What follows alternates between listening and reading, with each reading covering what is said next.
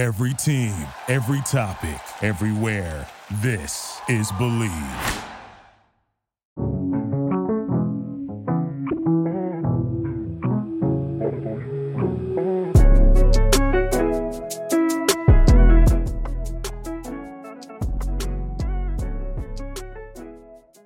Thank you for tuning in to Bleav in Grizzlies. I have a special guest. It's Pete Pranica. He's the voice of, of the Memphis Grizzlies. How are you doing, Pete? Uh, I am fine. I am fine. Just uh, freshly arrived here in Minneapolis, where it's not nearly as warm as it is in Memphis, but uh, just getting ready for Game Six. Oh wow! So I'm going to ask you, what are your thoughts about the Ian Eagle's jawbreaker comments? And if you're mad, you didn't think of it first. no, I mean I've used jaw dropper. Um, you know, Ian is always uh, you know big on uh, you know pop culture references and things like that. Nine is actually a, a very very dear friend of mine, and mm-hmm. so no, I'm I'm I'm glad that he went jawbreaker. Uh, it's cool. I've used jaw dropper, but you know there's so many of them that uh, you know you don't want to say it all the time. A lot of times, Brev and I just lean back and say "Wow," because that's uh, that's our that's our honest to God reaction uh, when Ja does something like he did with that dunk. Right. So it's just like I'm gonna go into this question. So how is it being covering? You've been calling Ja plays, you know, since he's been in the league. How is it being for you and Brevin to just like see what's happening on the court with him? Well, what's amazing about Ja is that highlight plays can happen at any moment. In our business, we're conditioned that usually highlights come at the end of quarters, the end of games, game winners, things like that. But I think the perfect example was his rookie year. He tries to jump over Kevin Love in Cleveland.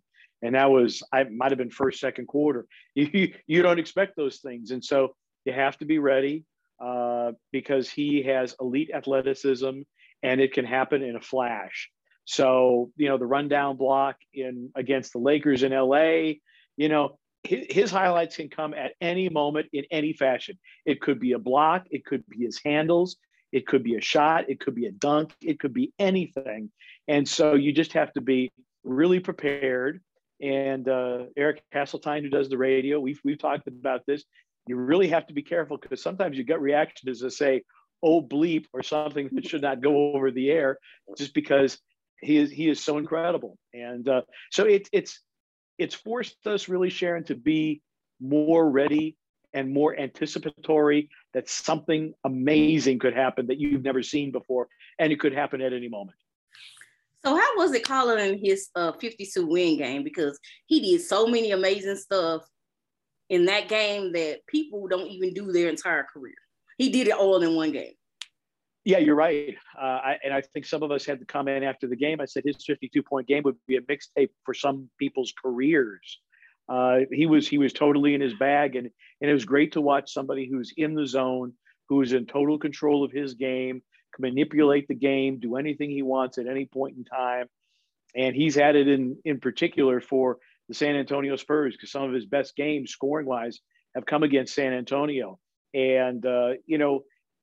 On television, we can just sit back and let the picture tell the story. And sometimes just the pictures, even without our words, other than, oh, wow, or sensational or jaw dropper. Uh, sometimes the pictures tell tell the story better than we can verbally. So you just try to get out of the way and let people enjoy what is just one of the rising superstars in the NBA. And then that's what one of the games that ESPN took off. And I think that made y'all kind of mad. But I bet they wish they had it. Kept it on. Right. Yeah, Ja. Ja never likes. Ja never lacks for motivation, and I. Uh, uh, we're quite sure when we get the TV schedule next year, there are going to be a lot more TNT games and a lot more ESPN games because, uh, you know, I don't think the Grizzlies have ever had anybody who was top 10 in jersey sales. And now we travel and won't be the case tomorrow for game six, but uh, many visiting arenas, or when we go out on the road, I should say, a lot of those arenas, there are a lot of people wearing Ja jerseys, and they're not all from Memphis. So his star power, and I think it's a little bit like the popularity of Steph Curry, because you realize you don't have to be seven feet tall to be a superstar in the NBA. you can be six foot, six one, six two, and you can still be a star in the NBA. And so kids that haven't been blessed with tremendous height uh, realize, hey, I, maybe I could grow up to be an NBA star because Ja's not very tall, Steph Curry's not very tall, and uh, and I think that adds to his popularity. So how was it to hear people chanting MVP for him at a opposing arena? That was pretty cool. Um, you know, anytime you hear MVP chants, it's always it's always amazing. But yeah, to hear it in other buildings, uh, that was special. Memphis fans do travel. Uh, you know, we had a lot of Memphis fans here for Game Three and Games Three and Four in Minneapolis. Uh, you know, if there are cities uh, in relative close proximity where you can get a direct flight, uh, there'll be Memphis fans, and and they're very proud of Ja, and and they will start that MVP chant. And uh, a lot of people recognize his his brilliance and uh, and his ascendant started ascendant stardom in the NBA. Okay, so let's get to the series. So, what are your thoughts on the rotation changes and issues that they that they have been having with the rotations? Well, you know, I think Taylor Jenkins has been very decisive when he realized the Steven Adams piece wasn't working. Uh, you know, Steven Adams against Karl-Anthony Towns, it's a really, really tough matchup. I mean, Karl-Anthony Towns is a tough matchup for anybody, uh, just the way Jaren Jackson Jr. is a tough matchup for other teams. Uh, so you have, you know, it's all about moves and counter moves. And I think Taylor's been very good about being decisive. Has every move worked perfectly? No, but most of them have. Uh, you know, you look at game three and Tyus Jones and Ja Morant being on the floor at the same time. You look at how the Grizzlies went super small in game five and they were able to rally, you know, because Brandon Clarke had a, a ridiculously good game as an offensive rebounder. So, yeah, I mean, the rotations have been tough uh, because, like I said, Grizzlies, maybe outside of Jaren, don't have anybody that can match up with Karl-Anthony Towns. Um, and Jaren's had trouble staying on the floor because of foul problems. So, so that's difficult. The Grizzlies, at least to this point, have benefited from the fact that D'Angelo Russell has not had one of his 30 point games, and he averaged 31 against the Grizzlies in the three regular season games that he played against them. He's not broken out in a big way. So, you know, Edwards is a tough cover. So, you know, Bane or Brooks will be on him.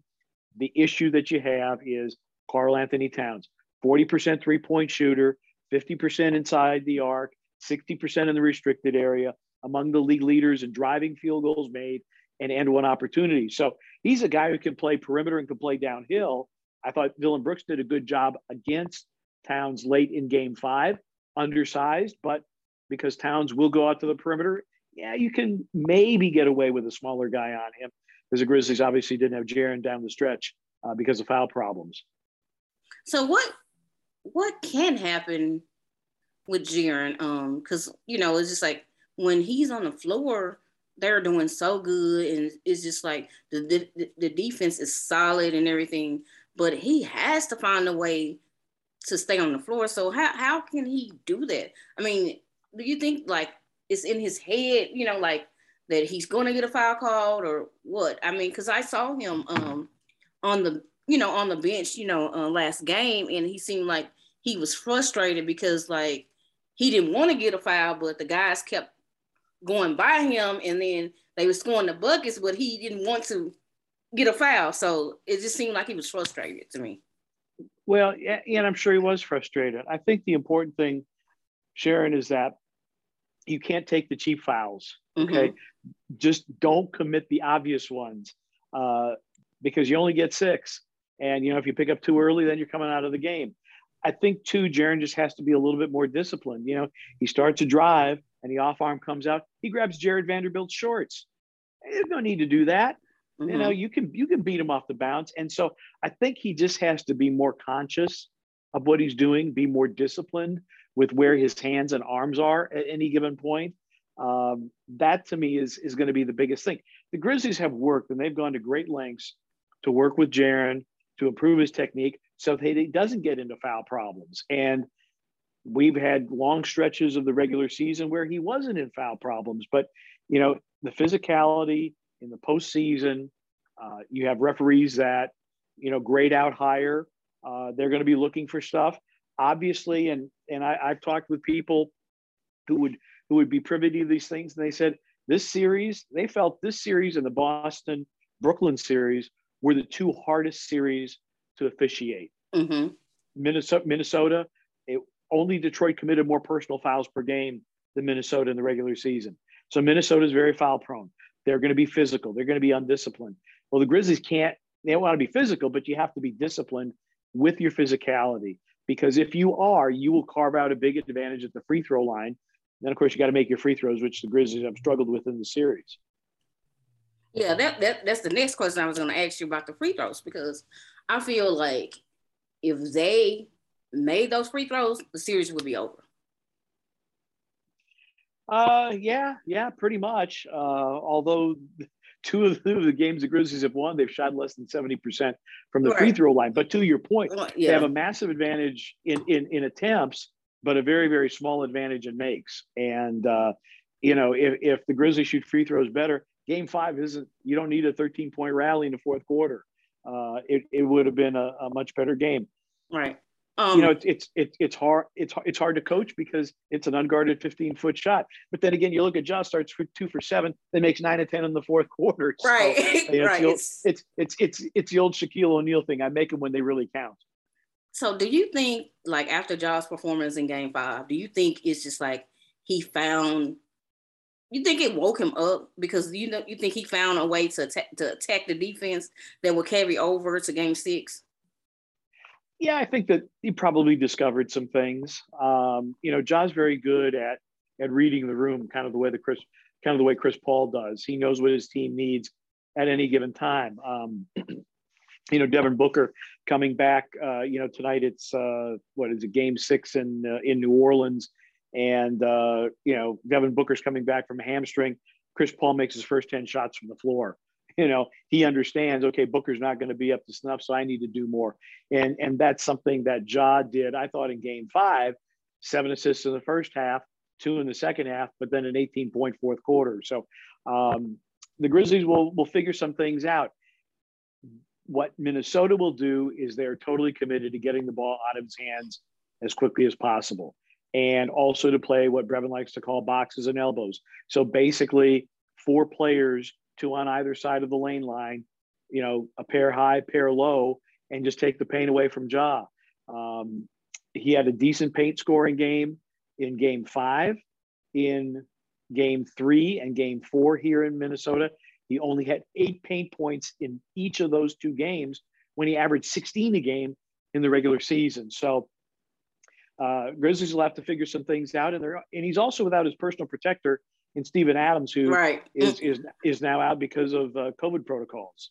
Okay, well, since you brought up Steven Adams, I can ask you this question: In Game Five, I was, you know, I, I was watching because I was in the arena. Usually, I'm watching at home.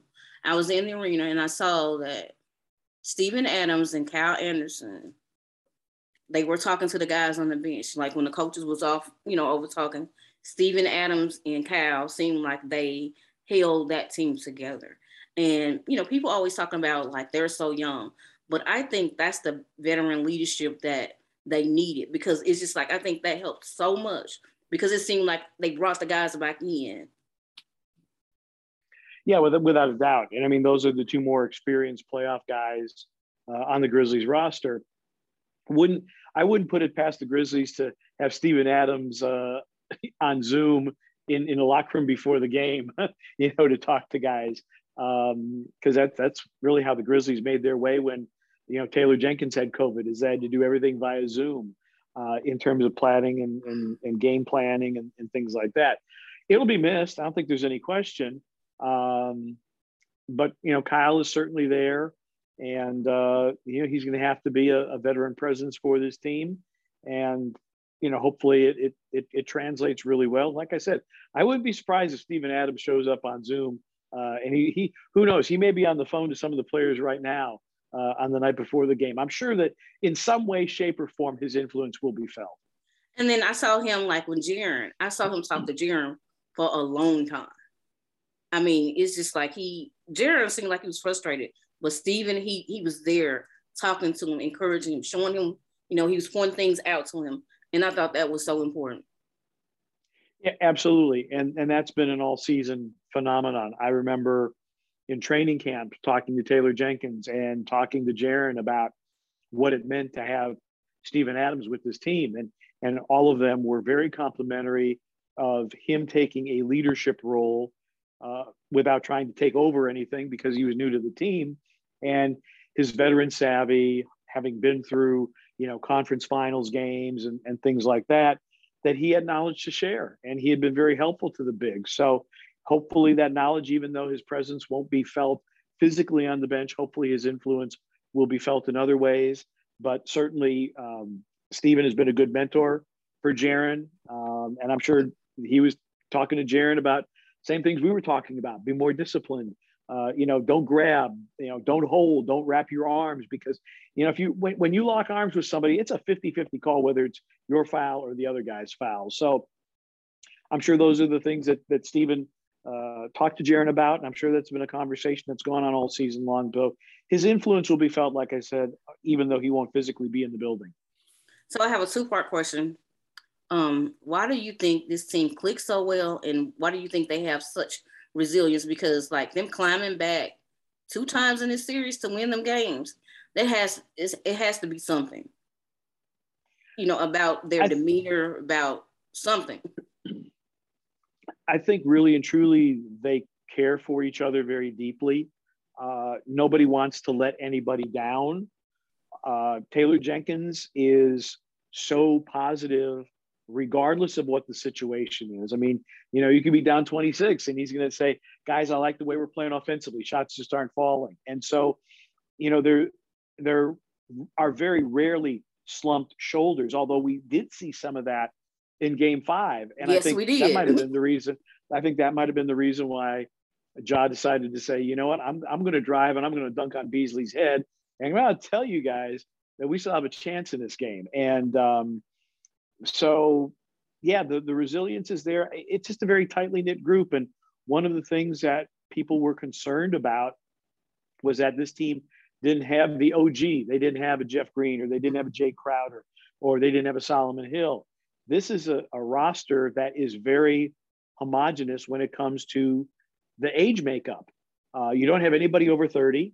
Uh, I think uh, Kyle and, and Steven are both 28. And I think there was concern like this is such a young team. How are they going to come together? I think this team is so young and they play with a respect for their opponent, but they certainly don't fear anyone. And maybe that's a product of their youth, and maybe they're maybe they're too young and too inexperienced to know you're not supposed to come from from 26 down on the road in a playoff game. Uh, they just don't care. But they, you know, they had I think in the regular season like 11 double digit comebacks which was among the league leaders. Uh, and it's a deep team too. So I think you factor all those things together the cohesion of the team, the positivity of Taylor Jenkins and the coaching staff, uh, along with the youth and sometimes the naivete that uh, you don't know that you're not supposed to come back from 26 in a playoff game. Okay. Um, I saw there's a video going around of Taylor Jenkins. He was like very animated after game five. I never seen that from him. And I was like, I want to hear the audio. I want to hear the audio.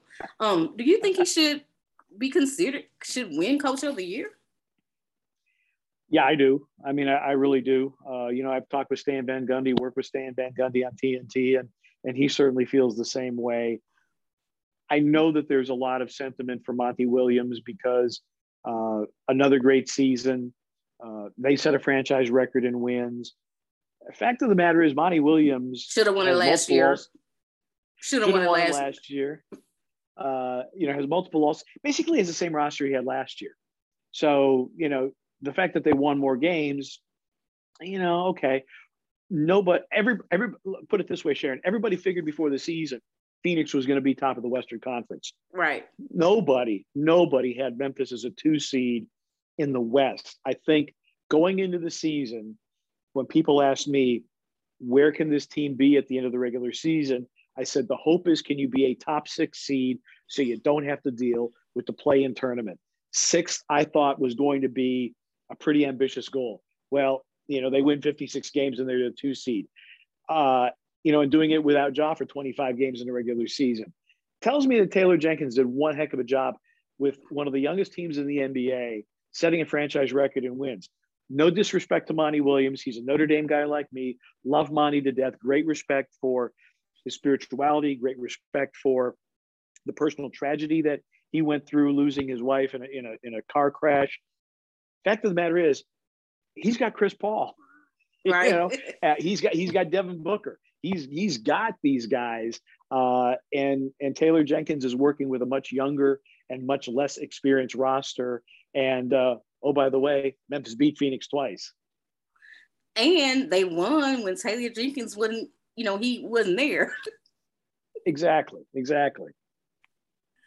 Okay, so I have two more questions for you. Um, the regional sports network model seems to be at a crossroad, like with Dish dropping them on YouTube TV and other streaming service. What do you think the future holds for the regional sports coverage? Do you think eventually teams may look into giving the, their own streaming service to stream the games? Well, right now the rights for individual teams belong to the RSNs. And mm-hmm. so it's incumbent upon the RSNs, in the Grizzlies' case, Bally Sports Southeast, mm-hmm. uh, it becomes incumbent upon the RSNs. They have to come up with a delivery system. Uh, you know, I, I've heard rumors that the the Bally regionals are talking about having their own streaming service. So just the way that you'd buy HBO Max or you'd buy mm-hmm. Netflix or Hulu, that you would then buy a Bally Regional Sports Network, and uh, and you wouldn't have to have it, excuse me, run through one of one of the other companies. Uh, so that that would be something that that's possible. So the teams own the rights, but the but they've already um, sold those rights mm-hmm. to regional sports networks. So and, and I've had this conversation with people who work uh, with the RSNs. They own the rights. The distribution doesn't really matter. It's just mm-hmm. the fact that they have the rights to show the games. Mm-hmm. How you deliver the games to the viewer, uh, you know, that seems to be the the issue that they're going to have to resolve. Okay. What's the keys to success to win Game Six to close it out? Well, you know, I, am going to say number one, Jaren has to be available you know, and, and Brevin and I talked about this on the flight out today. If Jaren plays 30 minutes, even if he doesn't have a monster game scoring, but if Jaren can give you 30 minutes and he can keep the rotations intact because he doesn't pick up early fouls, and Jaren gives you, you know, 16 and seven with two block shots and a steal, I think the Grizzlies have a have a really good chance. Um, other than that, you know, it, it goes back to the other stuff. Make your free throws. Uh, you you can't be minus seven and threes and expect to win because the only way you can make that up is with offensive rebounding um, and with free throws. Well, then you got to make your free throws.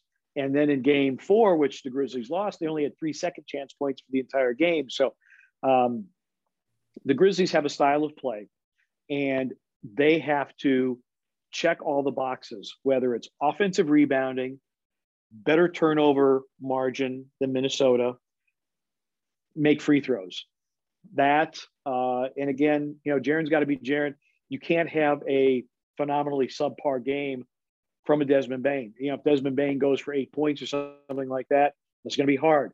If Ja is only limited to, to 12 or 14 points and maybe six or seven assists, that's going to be really, really rough.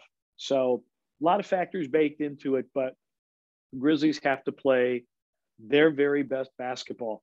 And, and Rob Fischer reported, remember in game three, you're going to the fourth quarter, you're down big. Taylor Jenkins said, just play the absolute best basketball you can possibly play, and we live with the result. Well, I think that's the same thing that the Grizzlies have to do in game six, but they have to do it for 48 minutes because Minnesota's going to play des- desperation basketball. And they feel very confident that they match up well with the Grizzlies. They know that they have won all but one game in Minnesota against the Grizzlies this year they're they're thinking that they can win two and go from Memphis on Sunday right to uh, right to San Francisco to take on Golden State. So um, Grizzlies are going to have to match their energy. That's another thing. It's a really long laundry list, but if you want to win in the playoffs, you got to do a lot of things well. Okay. Do you believe you have the best job in the world? yes, yes, I do. Yes, I do. I've uh, I, I wanted to do this since I was a, a little kid, and uh, I'm just I'm blessed that uh, next year will be my 30th year in the NBA, and um, that's that, that's a fantastic run, and it's great to be able to do it in Memphis for a city that appreciates basketball. Uh, the Grizzlies are a great organization. They have done so many good things in the community, but it's a great group of people to work with. Our television family is it, it really is a family. For you know six seven months out of the year, we're all together. We're at dinner tonight together. This will be our last telecast. So um, yeah, it's I, I, have I have zero complaints. I know some people complain about the travel. I like the travel. I'm glad we're back on the road. So yes, I do have the best job in the world. Well, I appreciate you and Brevin and Fish um, because like um, people say they want more national TV games. That's all in good. That's fine. But like I listen to you guys um, every time I don't listen. You know, like if if you guys are on, I listen to you guys rather than the national broadcast. But you know, I have no choice on Sunday. But I will be listening to you guys tomorrow. well, I appreciate well, you you coming on, you know, with me. I really, really appreciate it. You taking your time out. And wow, you guys yeah, had thanks so much for season. Thank you so much for having me. I do appreciate your support and the great coverage you provide for the Grizzlies. I appreciate it. I'll talk to you soon. Bye bye. Bye bye. Take care. You too.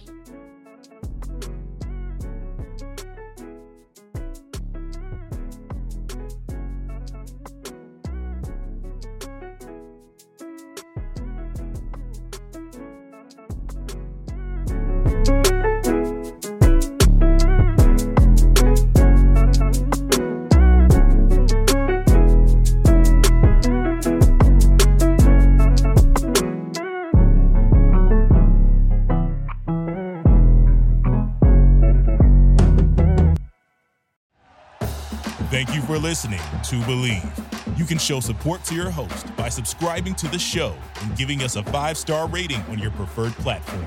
Check us out at Bleav.com and search for B L E A V on YouTube.